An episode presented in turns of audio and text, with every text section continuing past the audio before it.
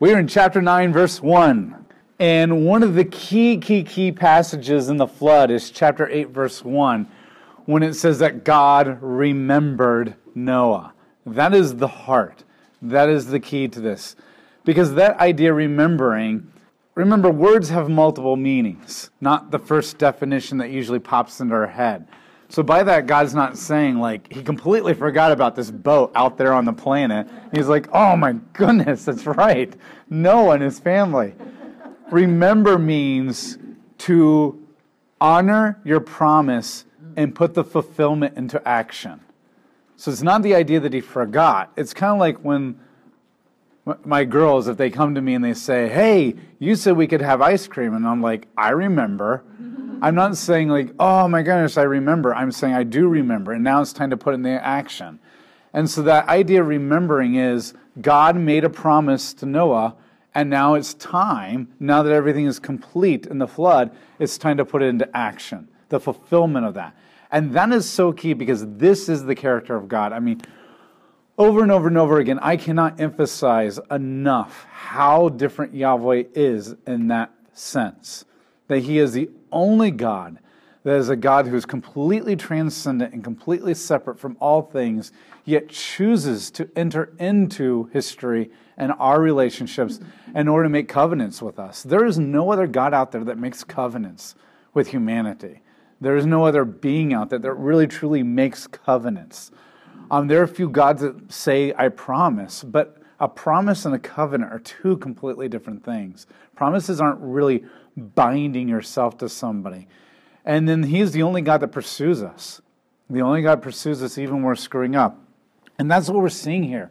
Is hopefully you're seeing that the sin nature of humanity is really messed up. And, it, and if if Genesis, if the sons of God truly are angels, then we have really, my goodness, that is messed up that humanity would go that far. And yet, despite that, God pursues us. God pursues us. And I hope you keep seeing that theme of his faithfulness even when we are not faithful, as the book of First Timothy tells us.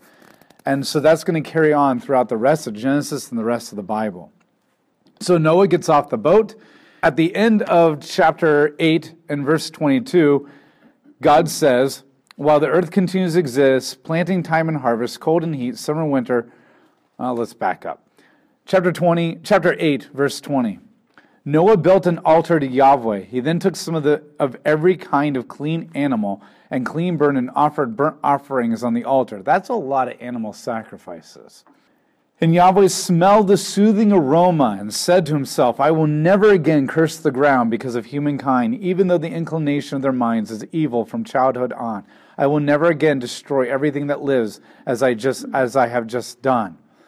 He makes a sacrifice which becomes a pleasing aroma. And that aroma has the idea of the acceptance of the sacrifice. And that God is now right with the people because the people are right with him now.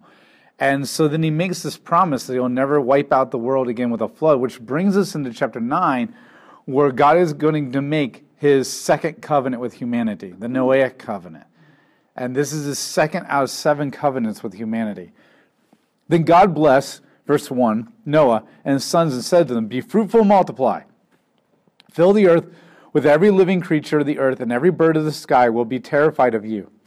Everything that creeps on the ground and all the fish of the sea are under your authority, and you may eat anything moving thing that lives. As I gave you the green plants, I now give you everything. God starts his covenant by first saying, repeating the be fruitful, multiply. This shows that that still stands.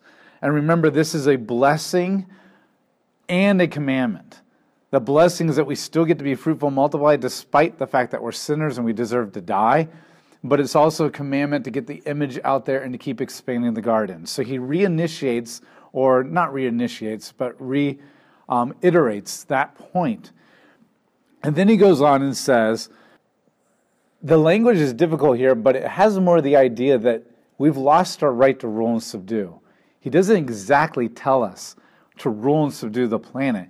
He mostly says all the animals are going to fear you. There's not a sense of us having authority over the animal world and we telling what, what to do, and then they obey us, there's more this sense that they fear us. Once again, if you ever want a reminder that you've lost your right to rule and subdue, tell your cat to come here, and or walk right up to a lion and and jump on its back for a ride. I mean, there's so many things that have shown us in our creation that we've lost this right, and so now the animal world is going to fear us. It's going to fear us. So the second commandment that he then gives in the Noahic covenant is, "But you must not eat meat." which is life. He gives us the ability to eat meat, um, which remember may not necessarily mean that we now have the right to eat meat, but just that he's just now specifically offering that to us. Because obviously there have been sacrifices before this, and that means people had to eat meat because that was part that's a necessary part of a sacrifice. But you're not allowed to eat meat with the blood still in it. Now, there's a couple reasons for that. One, this is just really unsanitary. There's a lot of blood-borne diseases in blood. And yes, I know there's things that we can do with blood now to make it safe and that kind of stuff, but not back then. Not back then. And even now, if you go to Red Cross, like my wife is blacklisted from giving blood because she used to live in Germany during the whole mad cow disease time period and and they don't want to take risks. So that says there's even things that they can't do with that. And and we have screening processes and stuff like that. They don't. So part of this is just a health thing. Like just drinking blood is just not good. Now, this doesn't mean that like if you still have a little blood left in your hamburger or your steak, like oh my gosh, you're violating the Noahic covenant and got you're under judgment. That's I mean, I still wouldn't recommend that necessarily. Hamburger blood is different than steak blood. But don't take it so legalistically that you live in this fear now. But the other reason, and this is the main reason, is that blood is sacred. And this is the idea where we, um, blood, remember, does not, it's not the blood that atones for your sins, it's not the blood that covers you. It's the fact that blood is a physical evidence of life. It is the most physical evidence of life, it's a symbol of life. And so, because of that, blood represents life. And here's what you're doing you're taking the blood, which represents your atonement, that you're being made right with God again, which is a very sacred, holy thing. And now you're treating that blood as something that is common. And now it just becomes something that you drink. And not necessarily that's a sin in itself, but that you but the sin is not necessarily just the drinking blood as opposed to other things that are okay, but that you are taking something incredibly sacred, very sacred, that represents atonement. And now you're just treating it as, well, this is just my favorite drink. And if you do that enough, I think you guys know that if you treat something common enough and you do it enough times, then when it comes to doing something special with that, it doesn't feel special anymore. And, and I think that's even the tension with the Lord's Supper. When you do communion as a church, we're told to do this often in remembrance of me. And there's a sense that that means we should do it often on a regular basis. But there's also this sense where, as humans, not because it's God's fault, not because God didn't pick a good way to communicate this, it's just as humans, if we do it almost every week or several times a week, then that specialness kind of just kind of disappears after a while. Like the paintings in your house that you don't really notice anymore because they've been there for so long. And so there is something to this balance between doing it frequently that it doesn't get lost, but not so frequently that the specialness and the sacredness gets lost as well. And that's a very specific reason why God says this just can't be a food item to you, because this is sacred and will always be sacred. The other reason is this blood was often used to gain power. I mean, even today, if you go into voodoo cultures in Haiti and South Africa and that kind of stuff, there's and if you go to China and there's lots of places where they still drink blood, thinking that they're going to gain the power or the life of that person that they're drinking the blood from or the animal, and that they'll gain knowledge that that person has. They'll extend their life if they do that. They'll they'll increase their ability to have children if they drink it, or they'll just gain power, and that's a very occultic thing. One, this is what God is saying. If you're drinking the blood to gain power, here is the, the total contradiction of it all. The reason that you need an innocent life to atone for your sins is because you declared yourself autonomous from God. You decided that you were going to say, This is right, and even though God says wrong. And I want to do what I want to do, which basically comes down to control, wanting control. Then God gives you the blood to atone for your sin of constantly wanting to be autonomous and in control and in power of everything, but then you turn around and drink the blood to gain more power over things. And so now you're not just te- treating something that is sacred in a common way, now you're using the blood in a totally contradictory, abusive way of what the blood was intentionally meant to be as a sacrifice. Does that make sense? And there might be many more reasons, but those are three main ones that just really stick out as you go through the rest of the Bible and see this constant theme of the blood and the atonement. And so the idea is th- this isn't for you. Out of all the things in creation, this is not for you because what blood now has to be and a sacrifice. And so this is commandment. He then goes on to the third commandment and says, You should not murder. Now, this one's kind of obvious. That was probably already there before the Noahic covenant. But now he gives a specific act of judgment. That one, the reason you shouldn't murder is because this person is made in the image of God. So murder becomes very wrong in two major ways. One, the person that God has given life to, you've now decided that they don't deserve life. And so you say, God, you're wrong, they should be dead. Therefore, you are declaring autonomy by doing what is outside the will of God. But the second major reason is this person was made in the image of God to reflect God, to expand the kingdom of God. So when you attack the image, you're attacking God and you're killing, for lack of a better word, God, so to speak. You're not literally killing God, but in your mind, that's what you're going for. Because this is the thing that's meant to expand the kingdom of God, and you're destroying a tool that God has implemented to expand the kingdom of God. And not just a tool, the apex of all creation the greatest tool that God created to expand the garden. And so you're not only putting yourself above God by removing their life, not only are you taking life from one of his children, but you're also hindering the kingdom of God from being expanded because all you care about is expanding your kingdom instead of God's. And so this is a gross violation of the most precious thing that God has created. Therefore, you lose the right to live. And that's the punishment. And notice that the punishments for any man or any animal that takes the life of another human must be put to death.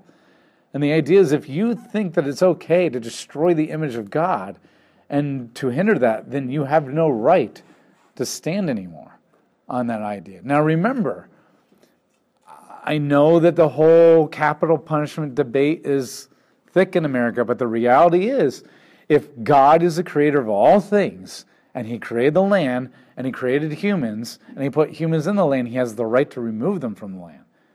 And one, two, we must not think of death as the end of all things because it's not. That's an atheistic view. There is so much more to what God is doing than just our immediate perspective. And whatever loss you think you're mourning in that person's death is nothing compared to the loss that God is mourning and the fact that this person's so evil that he had to strike them down. The very person that he's willing to die for. You must understand that that may not fit well in our Americanism, but that's pretty much the only place it doesn't fit well in Europe and America. You go to a lot of countries, capital punishment is still very much in force, and you ask most everyday normal citizens, and they'll say, Yeah, we're all for it. It's a very uncommon thing to be against it. Not that I want to start that debate. So, so this is the commands that he gives here. So these are the these are the conditions of the Noahic covenant. But what's interesting is he never says, "If you, then I will," which means even though these are requirements of the Noahic covenant, this covenant is unconditional, and it will stand for all eternity, whether we violate it or not. Because lots of people have drank blood, lots of people have murdered, lots of people refuse to be fruitful and multiply, not in a just because not having kids is a bad thing, but because you made an intentional choice to say, forget God, I'm not going to have kids, or whatever. And yet we're still under the Noahic covenant. It still stands to this day, which also means that capital punishment still stands to this day as well. Now, what that looks like in a government in our nation, I think that's a completely different issue. Okay, how that's executed, that's a bigger debate in the light of Romans. Um, but obviously, that still stands. So, this is the covenant that he makes with them.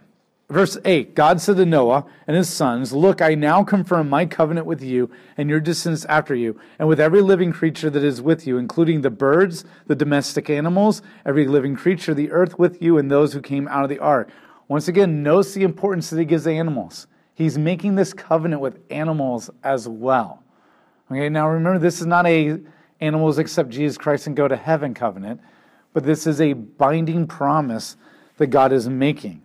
I confirm my covenant. Never again will a living things be wiped out by the waters of the flood. Never again will a flood destroy the earth.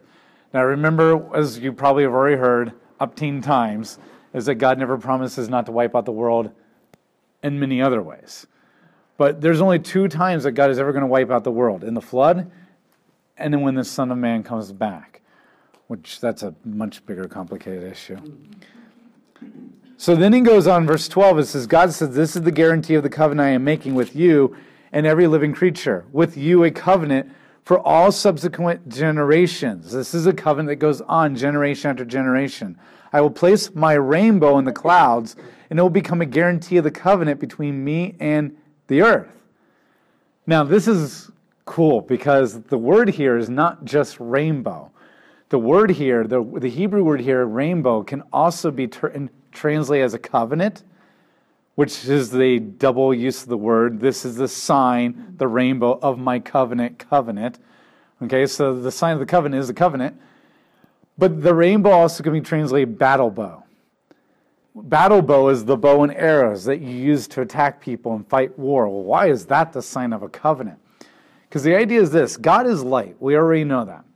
And then whenever you see God in Ezekiel and Isaiah and Daniel and Revelation, he's always portrayed as light coming out of him, that kind of stuff. But if you pay attention closely, we have this image of white light coming out of him.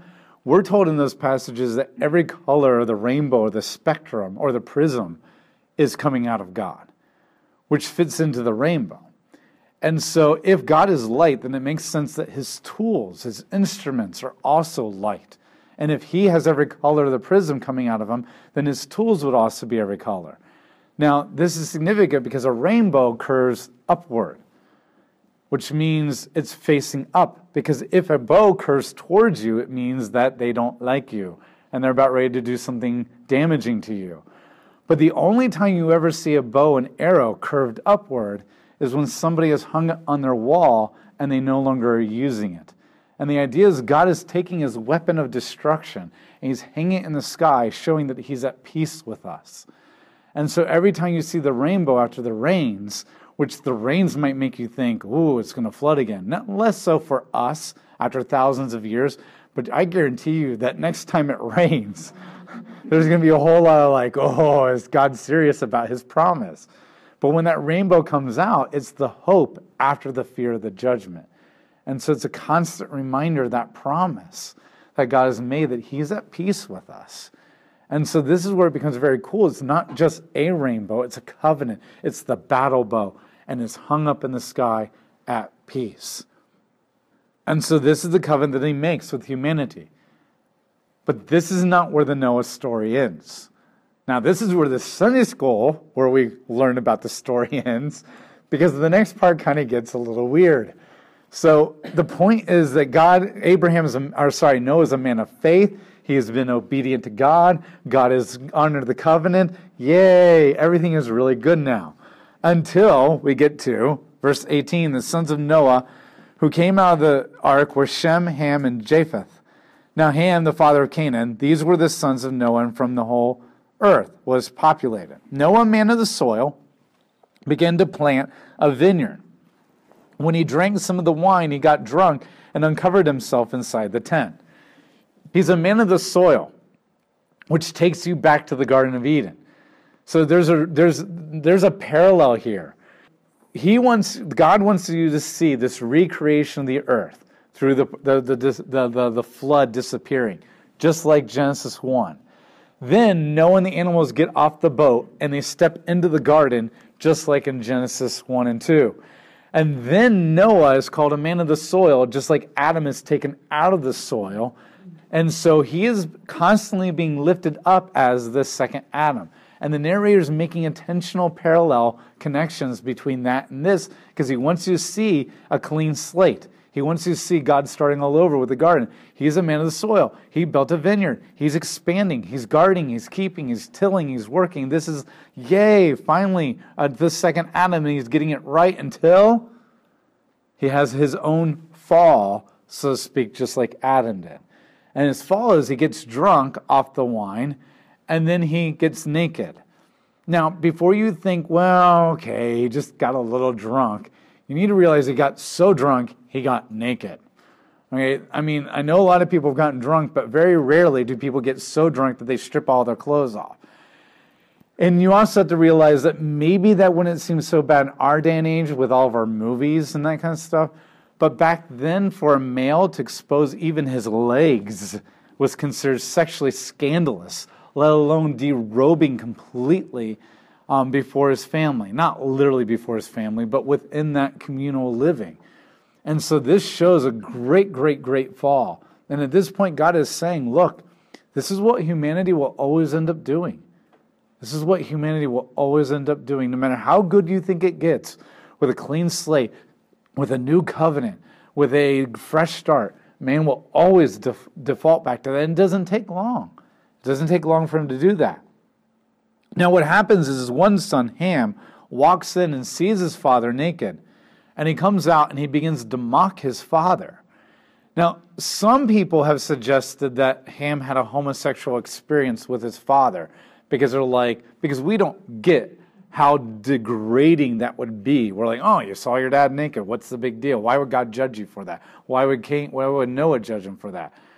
But back then, that's a whole different kind of a thing. So they immediately read into it and try to make it even like sicker and more scandalous than it ever was. But the idea is the son comes out, and to uh, dishonor your parents is taken very seriously in the ancient world. So seriously that they would stone you. Then to come out and see your father naked, to come out and tell your other brothers about them, to try to get them to join in seeing it, to mock him and make fun of him and make a big deal of it, that's incredibly disrespectful. And even today, if our kids did that to us, we would take great, great, great offense to that and be very deeply hurt. Like, how did my kid turn out to be this kind of person who's willing to make fun of me and my fallenness and my nakedness and want to share it with everybody else, let alone in a culture where the patriarch is the king. And that this is even more scandalous than it is even today. And to disrespect your parents is even more scandalous than it is today because we make commercials about how cool it is to make fun of your parents. And so the reality is, this is incredibly disrespectful. This is one of the worst sins you can commit is the lack of love, the lack of hospitality, the lack of respect to his father. So he goes out and he tells his other brothers and knows that they react differently. They pick up a blanket and without looking, they back into the tent and cover him with a blanket.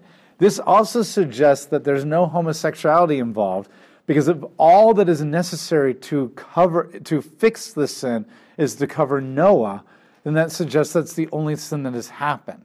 If there's something more going on, then covering him with a blanket would not have been sufficient to rectify or reconcile the sin that Ham had committed. And so they cover his nakedness. So this shows that the two sons are more righteous and more honoring than the other son, which takes us right back to the Adam parallel, where one son is turning out to be more righteous than the other son. And not just one, Abel and Seth are seen as more righteous than Cain. So we have those three sons again where one is not righteous. And God is trying to just say the, this is the point. This will happen every single generation. Every generation will have God's covenant redemption, and every generation will violate this with their sin because this is what humanity does. And just like God puts a judgment on Adam and Eve, so Noah turns around and puts a judgment on his son. And so this is paralleling that Adam story completely. And so he says in verse 25 Cursed be Canaan, the lowest of slaves, he who will be to his brothers. He also said, Worthy of praise is Yahweh, the God of Shem. May Canaan be the slave of Shem. May God enlarge Japheth's territory and numbers. May he live with the tents of Shem, and may Canaan be his slave. After the flood, Noah lived 350 years. The entire lifetime of Noah was 950 years, and then he died. Now, he curses him and says, You're going to be a servant. You're going to be judged and cursed, meaning that God has backed off of you. This explains because Ham is going to have a son by the name of Canaan. And Canaan is going to become the father of the Canaanites. Now remember, this is teleology. Teleology is trying to explain why things and people are the way that they are today, more specifically today for the people who are originally reading this book. And so this is what it explains. This is why the Canaanites are the way that they are.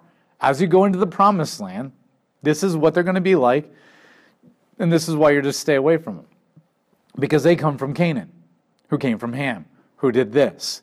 Now, do not take this. A lot of times, once again, I mentioned this chapter 3, we think that when God judges somebody, he's making this happen to them. So when God says, um, you're going to have hostility between your spouse, we think God's making that happen. And then God turns around and a, says, Have a good marriage. Well, it's kind of hard, God, when you're making us not have a good marriage. That's not the point. The point is sometimes God does step in and say, I'm going to make this happen. But a lot of times God is saying, This is judgment. And judgment's when God backs off. God no longer protects you. God no longer guides you in a certain area because this is going to be the natural consequences. So the reality is, if Ham is this kind of a guy, and he does not repent, he's going to raise his kids that way. And then they're going to raise their kids that way. And then they're going to live in a community because everybody was very familial and very tribal. And they're going to live in a community where everybody is like that. And then there's this going to be this pattern, a generational sin that's going to happen that nobody's going to even know how to get out of because nobody knows anything better because nobody knows anybody that's doing anything different. And then when you become an entire nation, there's no way you can get out of that. And some of you have encountered that with people who have generational. They come from neighborhoods where they've never seen anything else. And without another example of a different life, or without the Holy Spirit, we barely can get out of repetitious sin when we have the Holy Spirit and know the Word of God, let alone when we've never seen an example and we don't have the Word of God and we don't have the Holy Spirit. So the idea is like Father, like Son, over and over and over again until we spiral down. And so this is more saying this is what's going to happen, Ham. If you don't change your ways, which he won't, this is what the Canaanites are going to become. And so explains to the Jews, this is why you stay away from them. This is where it all began. If you think this is bad, which they would, they would be horrified by this. Even though we mean like, eh, I don't know, I still don't quite get it which we do, but at the same time, it's not as shocking to us as it would be to them. What we have now is humanity's right back where they were at the end of chapter 3 and 4. So the question that you then begin to ask is are we going to escalate to the point where we were in chapter 6 again? And the answer is yeah, to a certain degree, yes. Will that specific sin happen again? Don't know. Probably not. But will their hearts be so evil that they'd be willing to do that? Yes. Will it be so universal? I don't know. And that brings us to the Tower of Babel.